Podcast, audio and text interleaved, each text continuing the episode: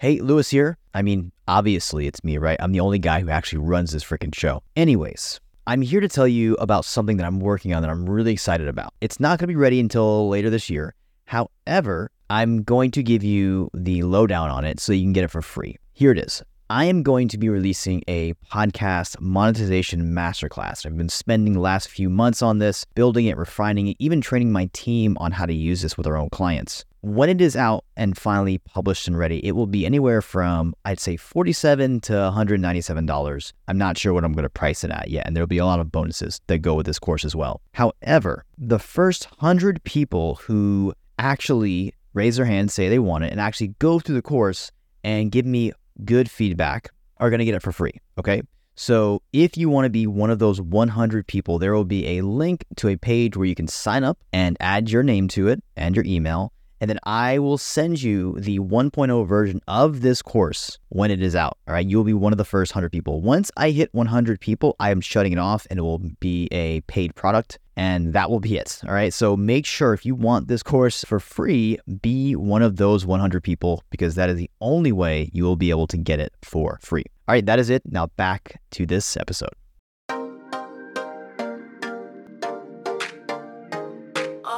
Welcome to How to Get Your First 100,000 Podcast Listeners, where we talk about the very granular how to tactics as well as the big picture thinking you need to grow and multiply your listener base. My name is Luis Diaz. Let's dive in.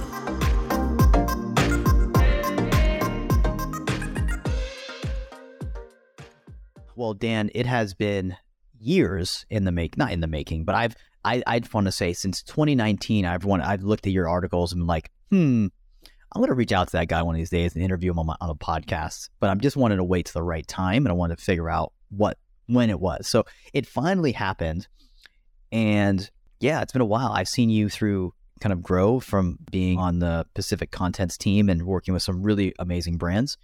And now you're doing your own thing with Bumper. And yeah, I guess for those who don't know briefly, I'd love to kind of cover who you are, what you do, what you're focusing and then we can dive into some of these really fun questions I have around Apple podcasts and ranking shows. Of course. Yeah. And first off, thanks for reaching out and thanks for having me on the show. It's really good to be here. I've been working in podcasting for most of my career. I actually started podcasting as an independent and then started working here in Canada with the Canadian Broadcasting Corporation, so public media here in Canada. You mentioned Pacific Content, where we did quite a lot of really great shows with some big brands, companies like Ford Motor Company and Slack, uh, Atlassian, some really wonderful uh, teams that we got to work with there. And in the summer of 2022, we launched Bumper. And the best way to describe Bumper is that we're a podcast growth agency. So we help our clients think about how to move the numbers that matter most to them. Often it means increasing the size of their show's audiences, uh, but sometimes it just means more of the right kind of listener or more of a particular kind of listener. Sometimes folks are interested in increasing ad inventory or they're interested in increasing uh, the amount of time people spend listening to their episodes. But what all of our clients have in common is that they want to grow and they've got a clear idea of what number they want to move. And we do our best to help them with that.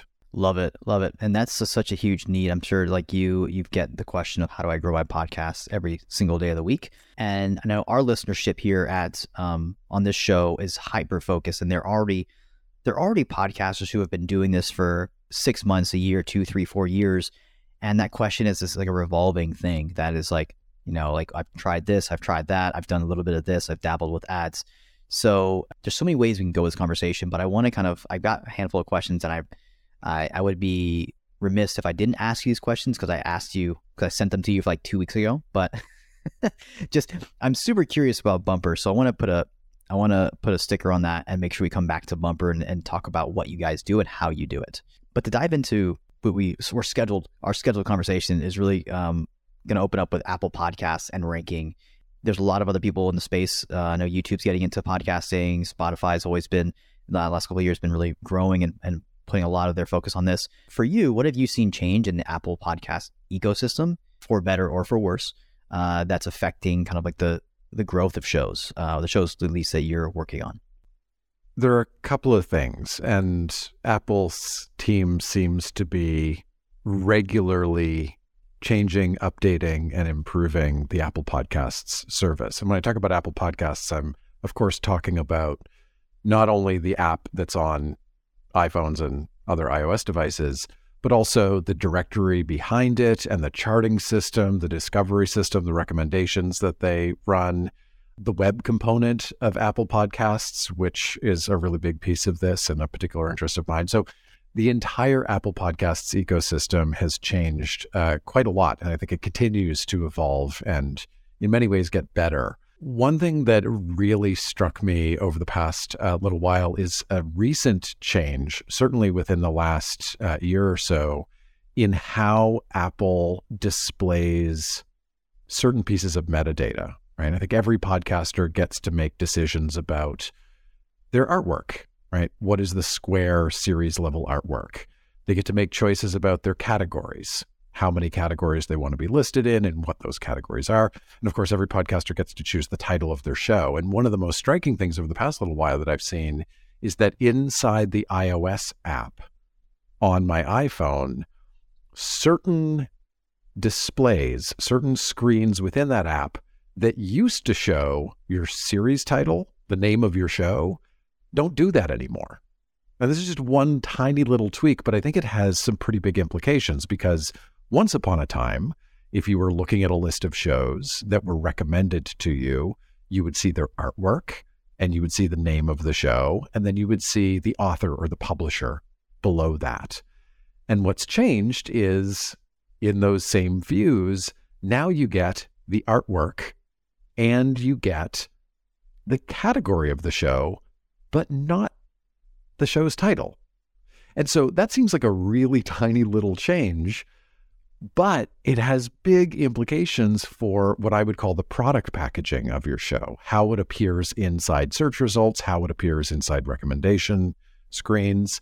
Because if you have podcast artwork and the name of your show is not incorporated into your podcast artwork, suddenly you might be exposed to a lot of listeners and they won't know what the name of your show is. And so I mean, that's just one tiny little example of a thing that has changed inside Apple's ecosystem that has far reaching impacts for the visual identity of every show.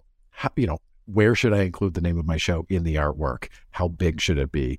How legible is it when it's shrunk down to really small thumbnails? So small change, but big impact for a lot of podcasters. And this is why I think it's really important for anyone who is working in this space to not just use one app, but to use as many as you can possibly handle so that you're an active user of the platforms in the same way that your listeners are.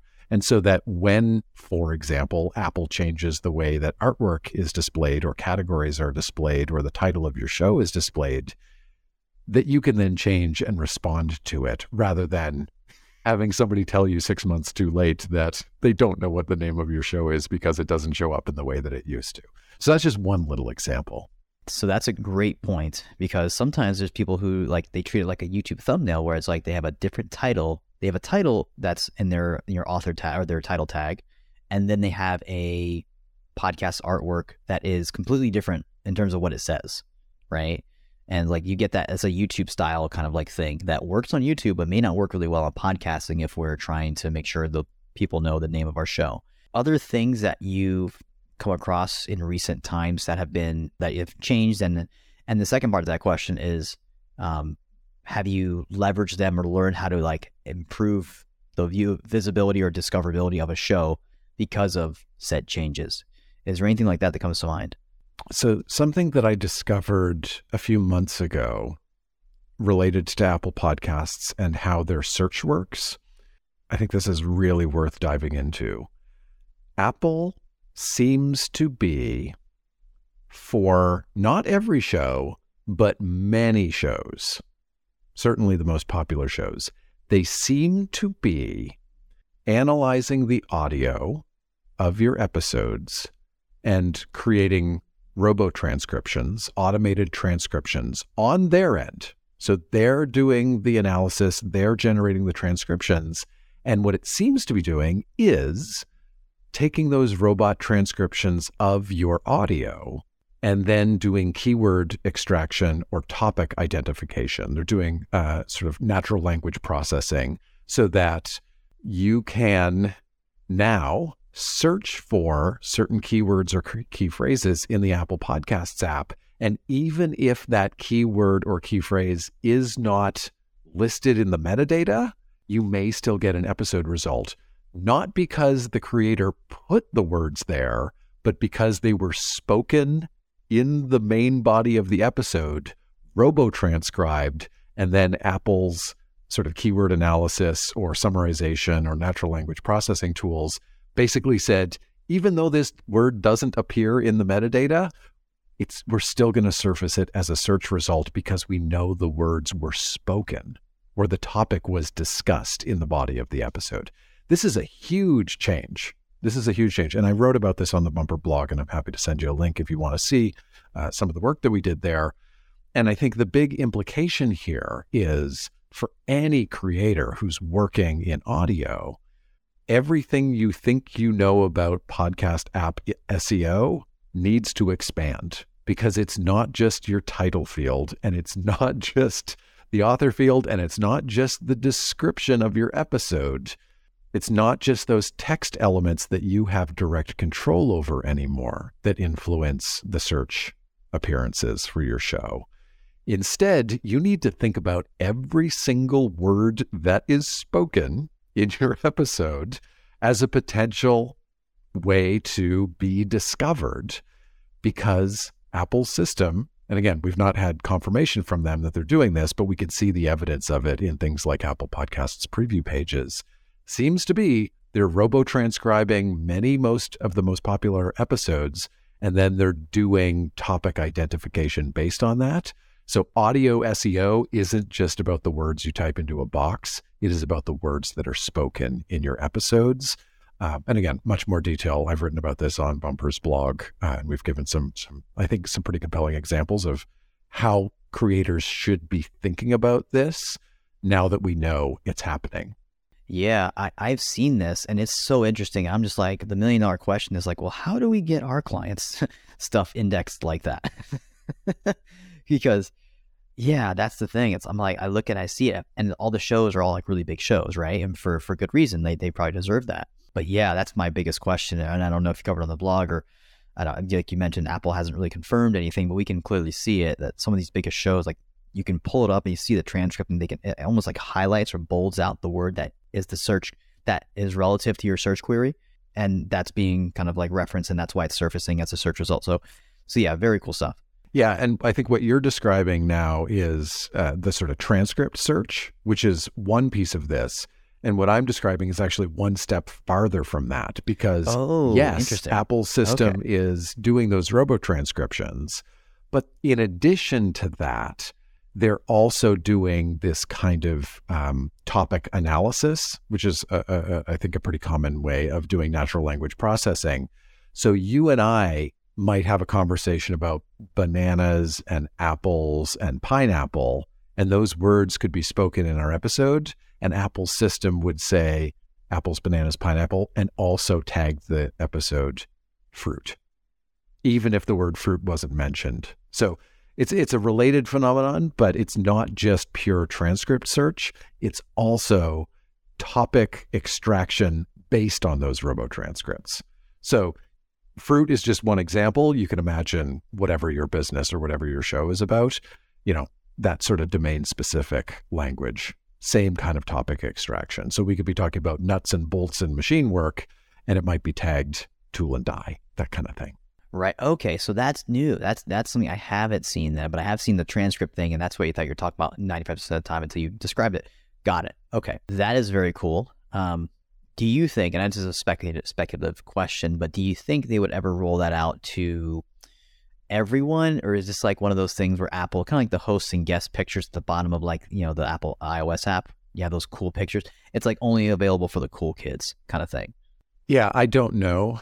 I think what you're describing is Apple building on top of the open RSS ecosystem, right? So, quite a lot of metadata for an episode or for a podcast series is manipulatable by the creator, right? You change the title of your show, you change the title of your episode, you just type in words into a box at your hosting provider. But Apple has done a number of things, and I think you, you're you're talking about you know host host photography or guest photography or features like the uh, the sort of robo transcriptions or the topic extraction that they're doing. And I think what's you know compelling about those is they're really nice features that can help with discovery, and it's a better experience for listeners. But what I think is um, a little bit unusual and certainly uh, different than what we've seen from Apple in the past is these are Apple only features and these are not available to everyone, as you say. My hope is that eventually the same tools and the same features will be available for every single show. But at the same time, I recognize that doing natural language processing and doing, uh, you know, doing the kind of work that is required to turn an audio file into a transcript, that's computationally intensive. And yes, the cost is going down, but it's not zero. And so there's real costs associated with processing you know hours and hours and hours of audio that's made available through uh, a platform like Apple Podcasts on a daily basis. That was my thought. I figured like doing this is is definitely not cheap at a, at a scale that Apple Podcasts would have to do it as. You know what I mean? So so that's definitely not. Um, I could see why they're doing it this way. Let's see. Hopefully they change it, and they hopefully they eventually are able to to roll it out to like the broader audience. I can only see how that would be super confusing if you're doing multiple languages too. So I get the complexity. Absolutely. Yeah. you know, you know, 60 different languages, millions of episodes. Yeah, it could get it could get sticky real fast. All right, cool. So so you've been doing this for a while and i'm curious for you for you dan to see kind of like what is new and exciting in the podcasting world that you're jazzed about that you're like oh yeah like this is going to make a big splash and going to change a lot of things for us as podcasters my audience and i may have shared this before we got the call on the on the episode but like most of the people listening to this are coaches, consultants, experts, best-selling authors, um, people who have a small, medium-sized business. They may not be a Facebook or a Slack. Is there anything in the podcasting world that's got you excited that's going to change the game for those kind of creators that are more business focused and, and are putting out content around specific expertise? I can tell you something that I hope happens, and I'm starting to see signs of changes. And that is an increased sophistication among podcasters around understanding the true size of their audience. And I think we have Apple Podcasts and Spotify and some of the other platforms to thank for this. I'll tell you that it's a really alluring delusion to think that if you have 10,000 downloads per episode, that you have 10,000 listeners. right it's a really attractive idea that just doesn't hold up to scrutiny, right? We know that downloads aren't people. And we know that just because an audio file was downloaded doesn't mean that anybody actually hit play. However, our egos or our vanity or our desire to feel successful sometimes leads us down a path where we conveniently convince ourselves that a 10,000 downloads means 10,000 people, or it means that 10,000 people actually heard the episode. And this can be a humbling thing, right? When you actually dig into the numbers, and there are numbers to get at, but you have to work for them. It can be really humbling when you look at the difference between the number of downloads an episode has and then you log into Apple Podcasts Connect or you log into Spotify for podcasters and you see the total number of listeners.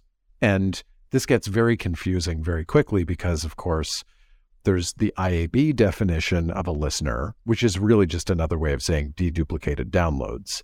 And then there's real listeners, confirmed Apple Podcasts users or confirmed Spotify users or confirmed Google Podcasts users who have actually hit play on that episode.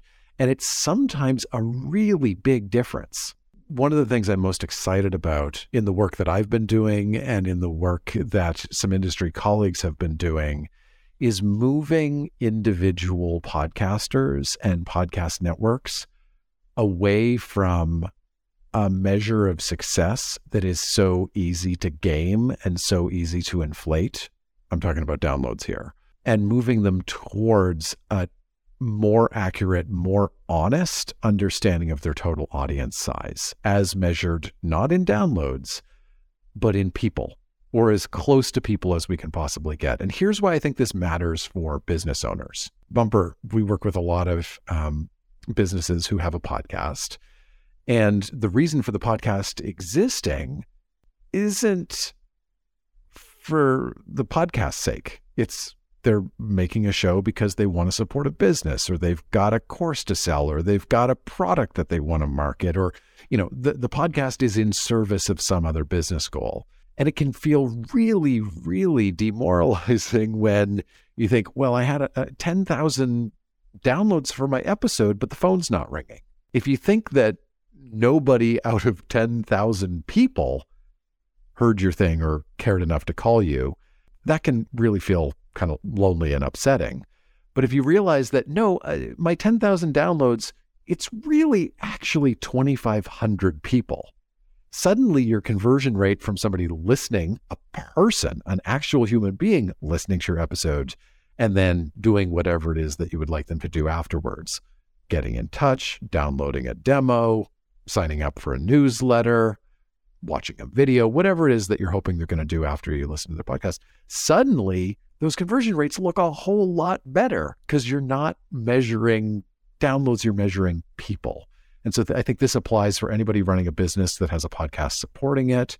It, I think, is especially useful for people who monetize their podcast not exclusively through advertising, but for instance, through Patreon or Supporting Cast or uh, Supercast or any of the other uh, sort of direct patronage models. Suddenly, the number of people who are paying you relative to the number of people who aren't paying you looks a whole lot nicer when you can get over the delusion that a download corresponds one to one with a person. So that's one of the things that I'm most excited about this increasing sophistication, even though it's painful. And believe me, I know it's painful.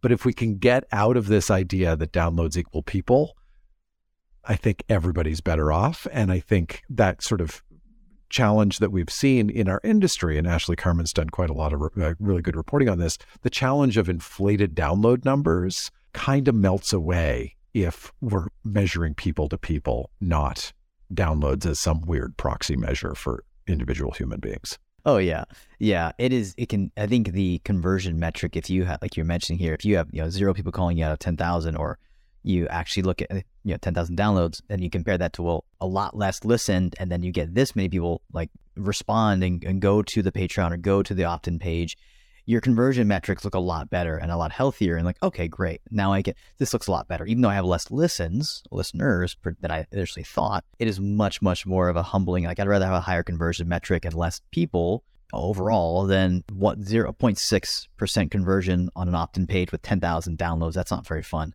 I'll take one out of a hundred over one out of a thousand any day.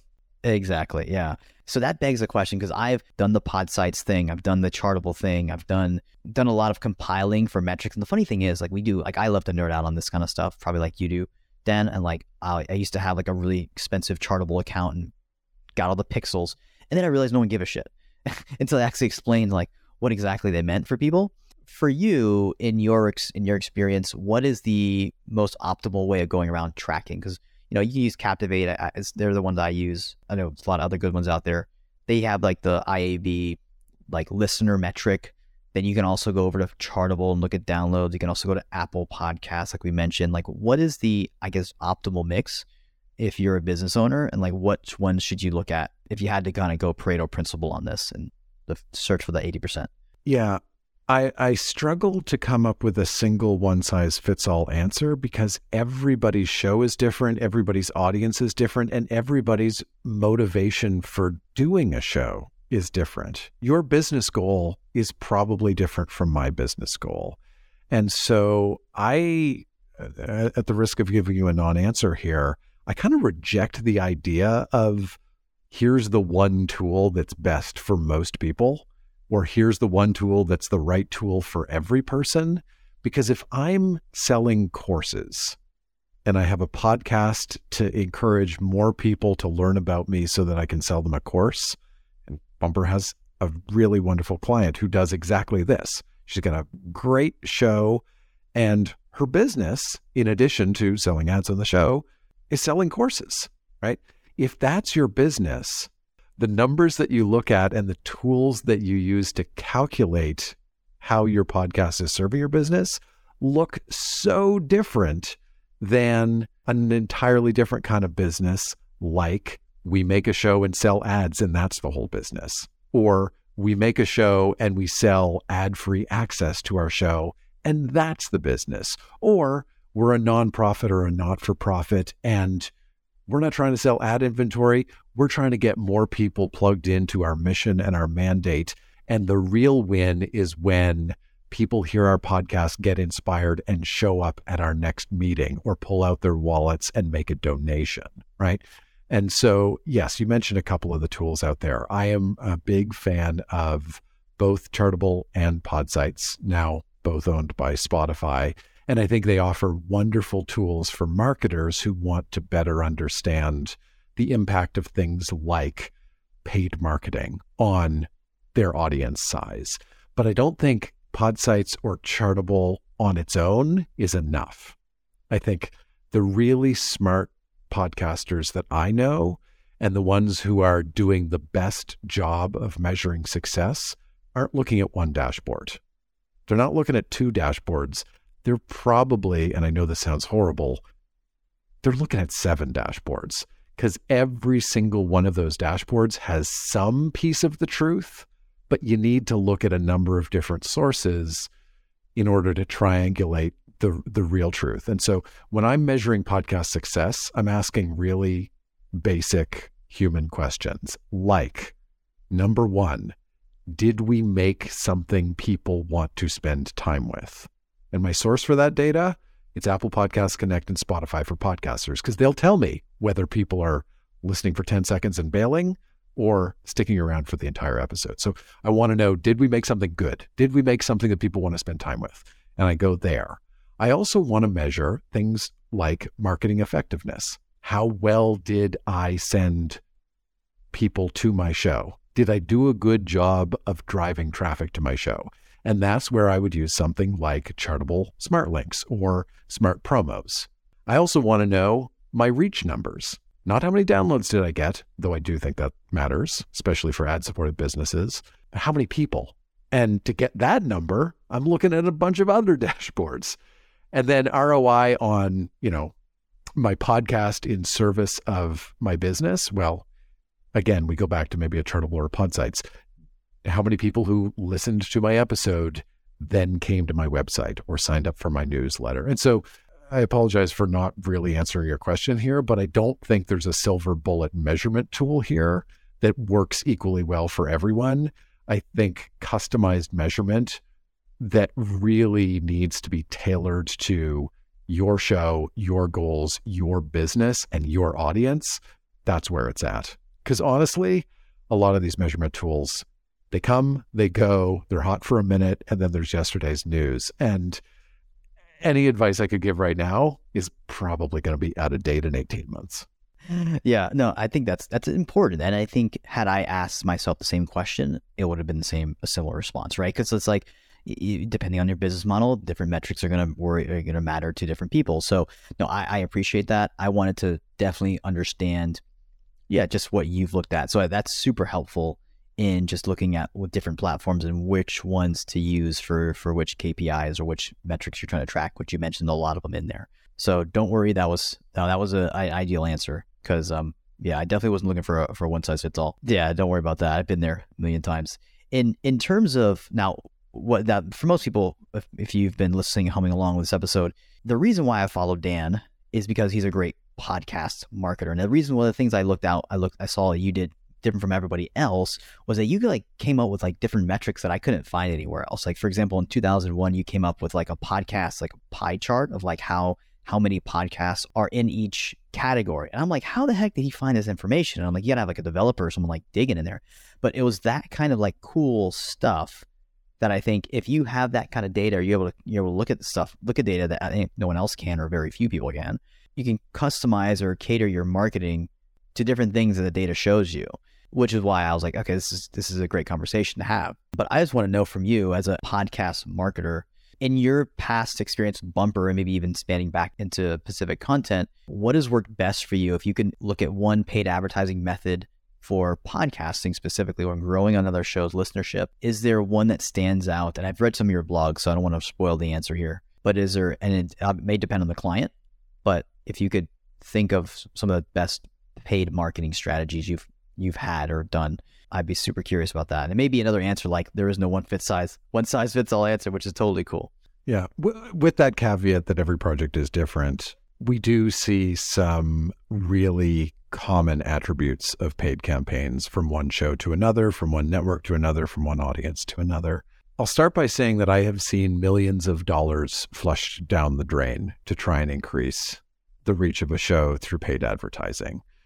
And when it doesn't work, when paid marketing doesn't work, it's one of three things that have failed to happen. It's either the wrong message, or you've put it in front of the wrong audience, or you have failed to effectively measure it. And the inverse of that is true. The best possible podcast marketing is putting the right message in front of the right audience and measuring its effectiveness. So, bad campaigns don't do any. They don't put the right message in front of the right people and measure it. And the best campaigns do all three. And this is one of those areas where I wish two out of three was good enough, but two out of three ain't good enough. You got to put the right message in front of the right audience and you've got to measure it. Otherwise, how would you know if you grew? And so when it comes to paid marketing, one of my favorite ways to reach podcast listeners is through podcast advertising, buying ads or buying promos or buying feed drops on another show that reaches a similar audience. And I think we've all heard this. We hear in network promo from big networks that are cross promoting their own shows. There's a reason they do it. It works, right? And so if you want access to somebody else's audience, one of the best ways to deploy paid dollars to grow the reach of a podcast is to buy ads and they've got to be good ads and they've got to be generous ads and they've got to feel like a genuine recommendation or endorsement. They should be a genuine recommendation or endorsement. The creative's got to be there. The targeting has to be there. You got to put it in front of the right people. If I'm marketing a fly fishing podcast, I may not want to put that in front of a non fly fishing audience, right? And so this is why I really often prefer to do really targeted buys rather than spray and pray approaches or buying run of network uh, ads. And you got to be able to measure it. And again, Podsights and Chartable are really wonderful tools for doing this kind of thing, especially Chartable's Smart Promos product. And so paid advertising inside other podcasts tends to work well. I'll also tell you what doesn't work well. Or, and I'm not saying it can't work well. I'm just saying I've yet to see really compelling evidence that it works well. People want paid social to work. they desperately want paid social to work. So many of our clients so hopeful that if they can log into one of the social platforms ad buying uh, tools, they can pull out their credit card and increase the reach of their show overnight. And I'm not saying it's impossible. I am saying it's really hard and I'm saying that I haven't seen a lot of examples of people doing it well. And I have a couple theories about that, right? I don't deny that people want paid social to work, but I think it doesn't work for a couple of reasons. One is when I'm on social, I'm scrolling through a feed, I'm looking at pictures of my friends' animals and kids and looking at their vacation pictures and I'm really into guitars so I like to look at like I'm on Instagram and I just love looking at uh you know vintage guitars I'm in snack mode. I am in scroll and snack, almost, almost like junk food mode, right? But it's quick hits of little things. I am very rarely on social and looking for an in depth, long form audio conversation. And so to drop an ad in the middle of a snack sized medium for a full meal tends not to work so well. And if you think about any of the social platforms, I think about Instagram, I think about TikTok, I think about Facebook, I think about all of these platforms. If you're on your phone and you're in the app, none of the platforms make it easy to leave the app. They're not incentivized to have you leave the app or for their users to leave the app. And so what we want listeners to do, I think when we're, you know, paying to reach them is we want them to sample our shows. We want them to, hey, give us a try. And if they like us, go get some more. So if I'm inside a social app and I tap on a podcast link, very often what you get is a message saying, whoa, whoa, whoa, whoa, are you sure you want to leave this social app? Are you sure you want to open up your podcast app? And so you're swimming upstream. And I, uh, I'm just going to repeat myself till I'm blue in the face. I'm not saying paid social can't work. I'm saying it's really hard and I've not seen a lot of people do it well. And the ones who are doing it well have figured out a way to swim upstream. But an afternoon, a credit card, and a an ad platform does not make for overnight success, despite the fact that people want it to. Oh yeah, yeah. That's one of those things. I just uh, you, you listen to all the great, really great reasons there. I haven't seen it work either. And yeah, a lot of clients come to us like, well, can't you just run Facebook ads over your podcast? I'm like, if it was that easy, we would all been doing it already. And it just doesn't doesn't seem to pan out any like the way you want it um, whenever you do it. So I, I totally hear that. And the paid. So I have a few questions on the on the pod like the podcast swaps. For me, one of the questions has always been lead time, especially if you're not working with professional podcasters. If you're working with other people who are like they're doing this to grow their business and there's some there's some synergy there how do you approach that person if they've never done it before? If you have any experience, not, I'd love to hear about that. And then number two, what kind of lead time are you giving them to say, you record an episode, I record an episode, we record a little 30 second intro or 30 second, sorry, swap. Here's what it should say, da da da da da. Like, what does that timeline look like?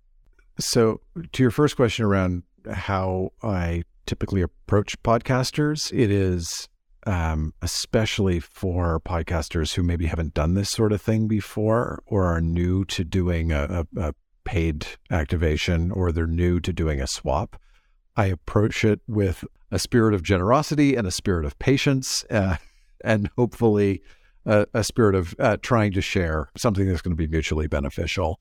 I get a lot of email every day from people who are proposing swaps or proposing feed drops or other types of audio activations.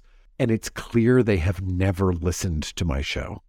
There's no substitute for actually having listened to the show that you are proposing to collaborate with. And this sounds so basic. It sounds so 101. It sounds like the simplest possible advice you could give anyone. Yet every day I wake up to an inbox full of people who have clearly never listened to my show talking about how they would love to be a guest on my show that doesn't have guests. And so, whatever you can do to avoid the appearance of spam or unsolicited requests, and whatever you can do to demonstrate that you're not just looking for a collaboration or a partnership, but a demonstrated interest in and experience with their show. And I'm not saying fake it or make up what your favorite recent episode of their show was. I'm talking about in a genuine way, actually learn something in advance about who you are proposing to work with. And then again, on the on some of the tooling, right? Like you can measure this stuff. You can use you can set up a Chartable smart promo or you can use other attribution tools like that. And I think all of that is, it represents a, a, pretty big learning curve for someone who's never done it before. So again, the sort of patience and generosity, I, I would encourage that kind of spirit. Um, and on lead times, I, I wish I had a number of weeks that was the perfect number of weeks. When I do paid activations, the limiting factor is often the available inventory. So we're buying months in advance, right? And that number of months is simply to make sure the inventory is available and to make sure that all the negotiations have happened and to make sure that all the tracking that we want to do is in place. And so it's measured in weeks or months, not days. Um, but of course, you can do a quick turnaround swap. I don't think there's a, a perfect amount of lead time other than more is usually better. Got it. Um, and then you are you providing the scripts, or are you saying, "Hey, um, let's let you know you come up with something, send it to me." What is that? I guess if you're trying to make this as seamless and better, I'm guessing you do it for them. But I didn't know. Curious to hear how you've found it found it to work best. I can speak more to the the paid side of things. So you use the word script, and I'm really careful uh, about sending scripts for paid podcast ads. I don't like scripts, and I think there's a often a desire to have the person you're paying money to read the words you wrote verbatim, exactly word for word. People want that level of control, or they say, well, if we're spending money, we should be able to dictate exactly what they say. And I understand that argument, but it sucks all the life and authenticity out of a read. And you are shooting yourself in the foot because you're not using what you're buying, right? If what you're buying is ideally a genuine recommendation or a genuine endorsement of the show that you're trying to promote, why would you presume that you know a host's voice better than they do? Why would you presume that you know their audience better than they do? And so I don't like to send scripts. In fact, I don't send scripts. When I'm doing paid activations to try and promote a podcast, I send talking points.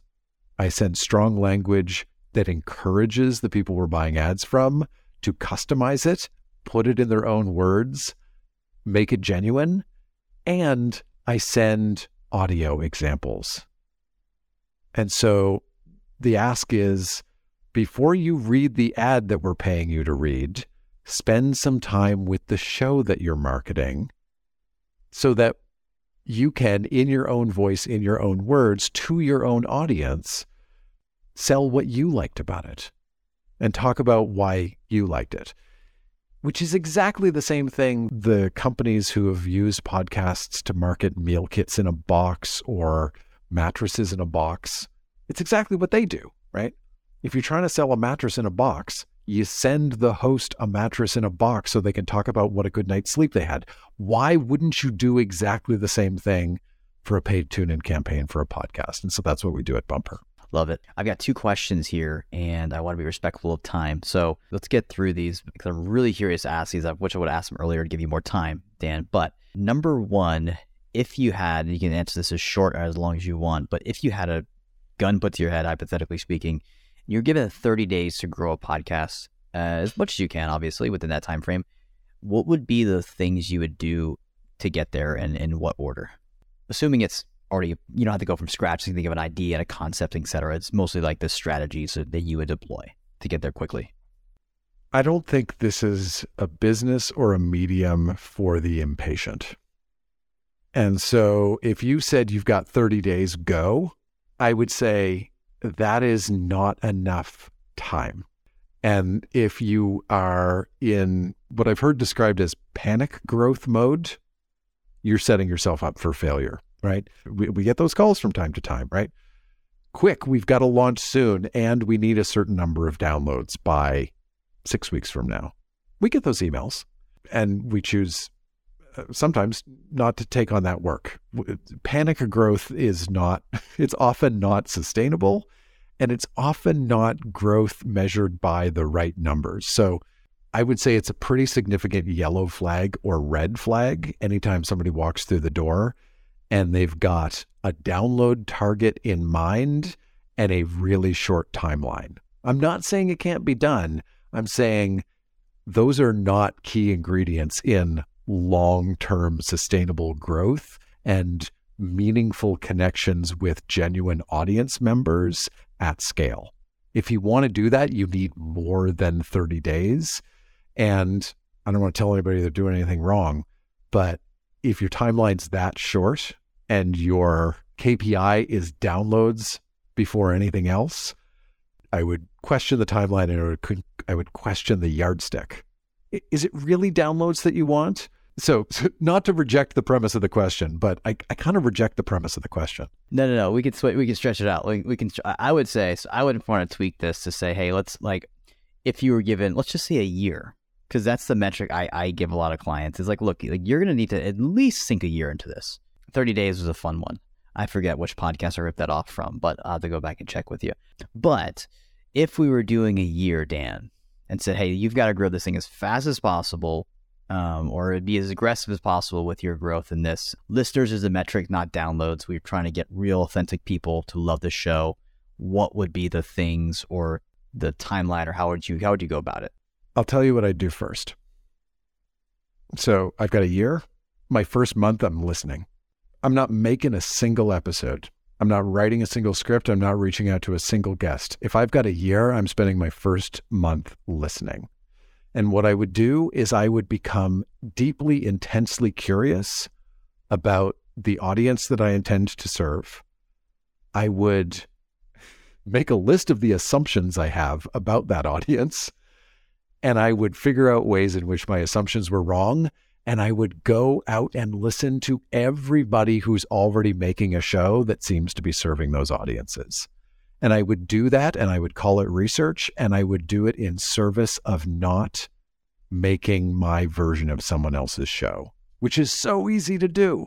It is so, so easy to do.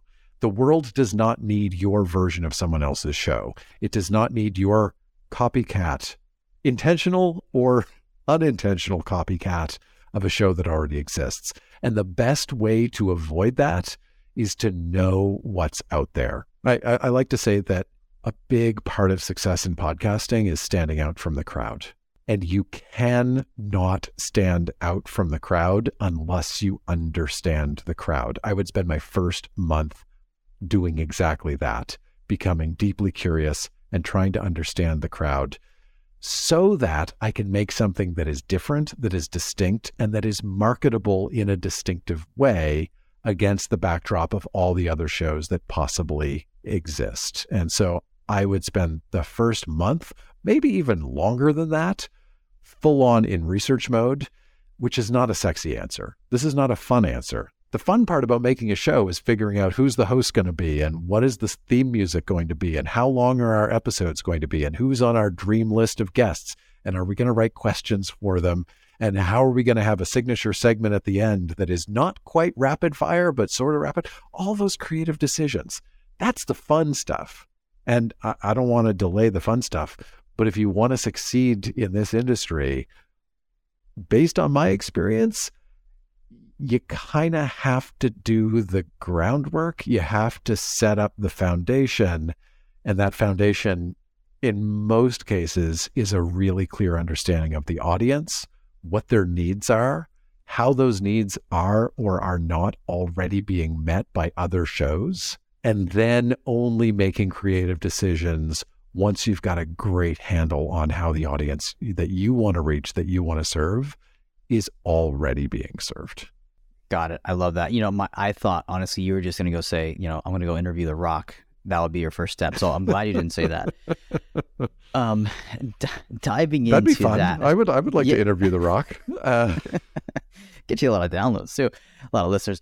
So I'm curious to hear uh, just uh, one last caveat or, add on to this question is you're listening for. I think it stuck out to me, and that what you just said there was like, I'm going to listen to understand the crowd so I can learn how to not be like the crowd of podcasts that are already out there. Because you're saying like a lot of carbon copies of the Joe Rogan show or John Lee Dumas and you know XYZ other famous podcaster. That is super, super, super uh, helpful advice. So thank you. Yeah, and I, I'm excited to hear. Uh, Yeah, I love the 30 days thing. How you rejected it. Not gonna lie, I love that. Uh, I don't take I don't take offense to it. I just think like, oh yeah, this is awesome. Um, it's good feedback. So last question I'll ask you, Dan, is is is what am I not asking you? Sometimes I get so in my head, and I'm like, my listeners are probably kicking me because they're like, damn it, you didn't ask him this question. So, eh, what am I not asking you that I should be? I think one of the most important questions that podcasters are asking themselves these days has to do with video. I've been getting a lot of questions about video. I suspect you've been getting a lot of questions about video. Um, and this is a thing that I, I know is on a lot of people's minds. And so I, I- think we, we could talk a little bit about video, but any conversation about video in, in, in, in terms of podcasting is, is also kind of a conversation about audio. And maybe my strongest belief on video and audio in our industry is that they are related but different. And I think the people who are doing the most successful work in video podcasting or podcast video, and I think about people like AJ, who's running the, the Rooster Teeth Network, and all the great work that they're doing over there. Or I think of anybody who has found success doing visual content on top of audio content and vice versa. The thing that people who are successful at doing video or audio or video and audio together have in common is that they have a deep understanding of what video is good for and what the attributes of that medium are and what the platform attributes of video services like YouTube are. And they play to the strengths of video. Similarly, the people who are most successful at audio really get audio and they understand how audio platforms are different than video platforms and how audio as a medium affords different things than video does. And so I wish I had like a really easy rip and run playbook for like what should I do with video. But at the fundamental level, I think every podcast needs to have a video strategy. And that video strategy needs to be created with an understanding of what good video is and what video is good for. And I said a second ago, every podcast needs a video strategy. I believe that very, very strongly. And it's okay if your video strategy is we're not doing video. But don't just do that by default because video is hard or more expensive to produce. And don't do video simply because you can just because you can record a Zoom call and put it on YouTube doesn't mean you should. And so I, don't know. That's that's one thing that that hadn't previously come up in, in our conversation that I know is on a lot of people's minds, and there are a lot of unanswered questions around what the best practices are for podcast video or for video podcasts. And I think for me, it's about understanding how audio and video are different, how they're distinct, and what each is good for that the other might not be so good for. Yeah, I, I, when I look at the Wondery or I look at like one of my favorite pod, I love history podcasts, and I could care less if they have a video component. They do such great work on the audio side. I do not want to watch them. I they paint the picture in my mind. So like, um, what's it called? History Daily. History Daily is one of them. It's it's just like, we, yeah. So their their strategy. I'm pretty sure. I'm not 100 percent sure, but I'm pretty sure they don't have an audio a video strategy, and they don't need one. So I, I totally totally get that. Well, I don't know if you could tell from the outside that they don't have a strategy. Just because they don't have video doesn't mean they don't have a video strategy. And their video strategy could be we're not doing video. And I think that's fine. Right. As long as it's intentional and it's thoughtful. Right. Yeah. Yeah. Exactly. For sure. Yeah. And there's a lot of people. I, I get this a lot. I'm sure you do too. It's like, well, should I put the YouTube? Should I put the Zoom recording on YouTube? And I think you answer that with simply like, yeah. If, if just because you can doesn't mean you should. right. So. So yeah. yeah um. I, I just last question is around the attributes the so the strengths of video of YouTube, for example, are that hey, we can add effects to the screen, we can add text to the screen that likely you're not going to get on a podcast. Like you just can't see it as good as you can on a video if you're you know on a video podcast. So what are some of the other ones if there are other glaring YouTube benefits that I'm missing here that as a podcaster you should play to? I know more about the affordances of audio than I do of video. I've studied radio and audio. And so uh, I, I can tell you that when I think about what audio is really good at, that video isn't necessarily as good at, I think about three things. I think about the fact that audio has incredible emotional bandwidth. It can help you and make you feel things. And I think anybody who's heard an especially moving story or interview on a podcast and found themselves, you know, standing on their doorstep or sitting in their driveway waiting for the interview to finish. I think, you know, you know it. So audio has tremendous emotional bandwidth. Audio also has fantastic narrative bandwidth. It is a medium built for telling stories. And as you said just a few minutes ago, those stories can have scenes and they can have place and they can have a really rich visual sense, even though you're not using pictures, right? You can paint those pictures in people's minds. So audio has really high emotional bandwidth, it has really high narrative bandwidth, and audio has really limited informational bandwidth. And I think, you know, there's all sorts of podcast episodes that should probably be a spreadsheet or should probably be an infographic or should probably be a blog post.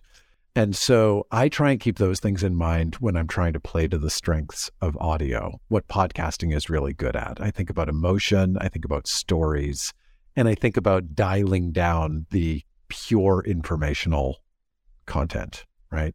Could it be a spreadsheet? Could it be a blog post? Could it be an email? Could it be an infographic? Should it be a video? And so, what are the attributes of, of YouTube? I am certainly not expert. I watch a ton of YouTube and I work on YouTube a little bit through uh, some of the projects that we do at Bumper. Um, but I, you know, my first love and my biggest love is really audio and what it's great at. I, I think we see that in the engagement that we see uh, in podcasting, right? We see what episode consumption looks like on a well done audio episode versus how long you can expect people to stick around on a video. I think we all know what video completion rates look like. And they're, I mean, they can't touch audio. Yeah. Much, much, much uh, higher on audio side. So love that. Um, and the so one thing I'll, I'll note here, the informational, the piece you mentioned with audio, that's so true. Like you can't jam pack an audio episode with like tons of information.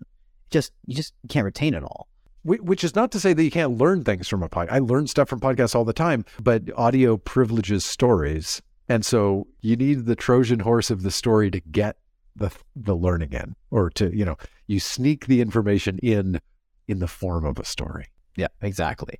We I forget who I had on here from the podcasthost.com. Um blanking out his name.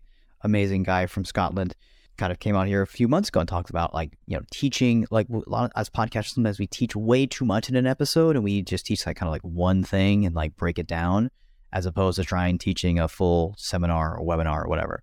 And like you said Dan using story to actually make it stick and make it memorable and and get the point across. Dan thank you so much man. This has been really fun. Just some of your answers have been really really all of your answers have been really good not some um, where can people find out more about Bumper and also the work that you're doing over there? We have an internet website. You can find us at wearebumper.com. We do quite a lot of writing there. I write about uh, some nerdy measurement stuff, and we write about podcast growth and audience development and uh, podcast strategy. So wearebumper.com. We've got a blog, we've got a newsletter. That's where people can find us. Dan, thank you again, man, for just investing the time here with me and uh, wish you an awesome rest of your day. Thanks for having me. This is a fun conversation. Hey, Lewis again. I hope you enjoyed that episode and I hope you took something away that's going to help you on your journey towards launching a top ranking podcast that get 100,000 listeners or more, ideally more. Now, remember, the focus of this show is to help business owners launch podcasts that add more profit to their bottom line and more authority and credibility to their name. That's what we're about here on this podcast. Now, if that's you and you want help launching your podcast and getting it to rank in the top 100 of your category or your money back, then maybe my team and I can help you. But hold on. I do not want you to take my word for it. We all know that you can go on YouTube and learn how to launch a podcast. You can hire a million different companies and freelancers and consultants to help you. So I'd rather you hear from other business owners just like you who have gone through our process, gotten the results, and love what they have built. Check it out. Once I hired Lewis, he helped organize the entire show, the pre-launch, the contest. We had an epic contest, which was all Lewis is masterminding and uh, his whole organization of how to do that. We had over 107,000 entries into this contest. If you're thinking about doing a podcast, don't think twice because the investment is worth tenfold, not two or threefold, tenfold, tenfold for what you invest with Lewis only a matter of a few weeks, the podcast got launched. They also supported me through the entire launching process, how to communicate with my audience to maximize the results. And when it did launch within a few days, uh, we made it to the top 50 in two different countries. Uh, we get about 25,000 downloads a month, and the podcast has literally completely changed my business. My podcast right now has 10x my business, and that's not an exaggeration. When I started working with Lewis, I was making about 40K a month. Right now, my business is making $400,000 a month, and I credit a lot of that to the podcast. And then when they listen to one episode of the podcast, they'll listen to another episode of the podcast, and then that cold lead will turn into a warm lead that turns into a hot lead that becomes my customer. Right now, I have 775 active clients, and a lot of those people found us because of the podcast. Luis Diaz is the man. He knows exactly what he's talking about when it comes to starting a podcast. He knows exactly what he's talking about in terms of getting your podcast to 100,000 downloads. Because right now my podcast has over 225,000 downloads and it's been about a year and seven months. I didn't just want to do a podcast, I wanted to do it the right way. We are at number two in the parenting category of Apple Podcasts the week that we launched. We're now hanging tight in the top 25. Could not have done any of this without your assistance, Luis literally, I keep asking Lewis, like, how can I give you more money? Like, what else can we do together? Because literally working with you has changed my life. It's changed my podcast. It's bigger than that. It's changed my business. Luis Diaz, badass podcast growth expert.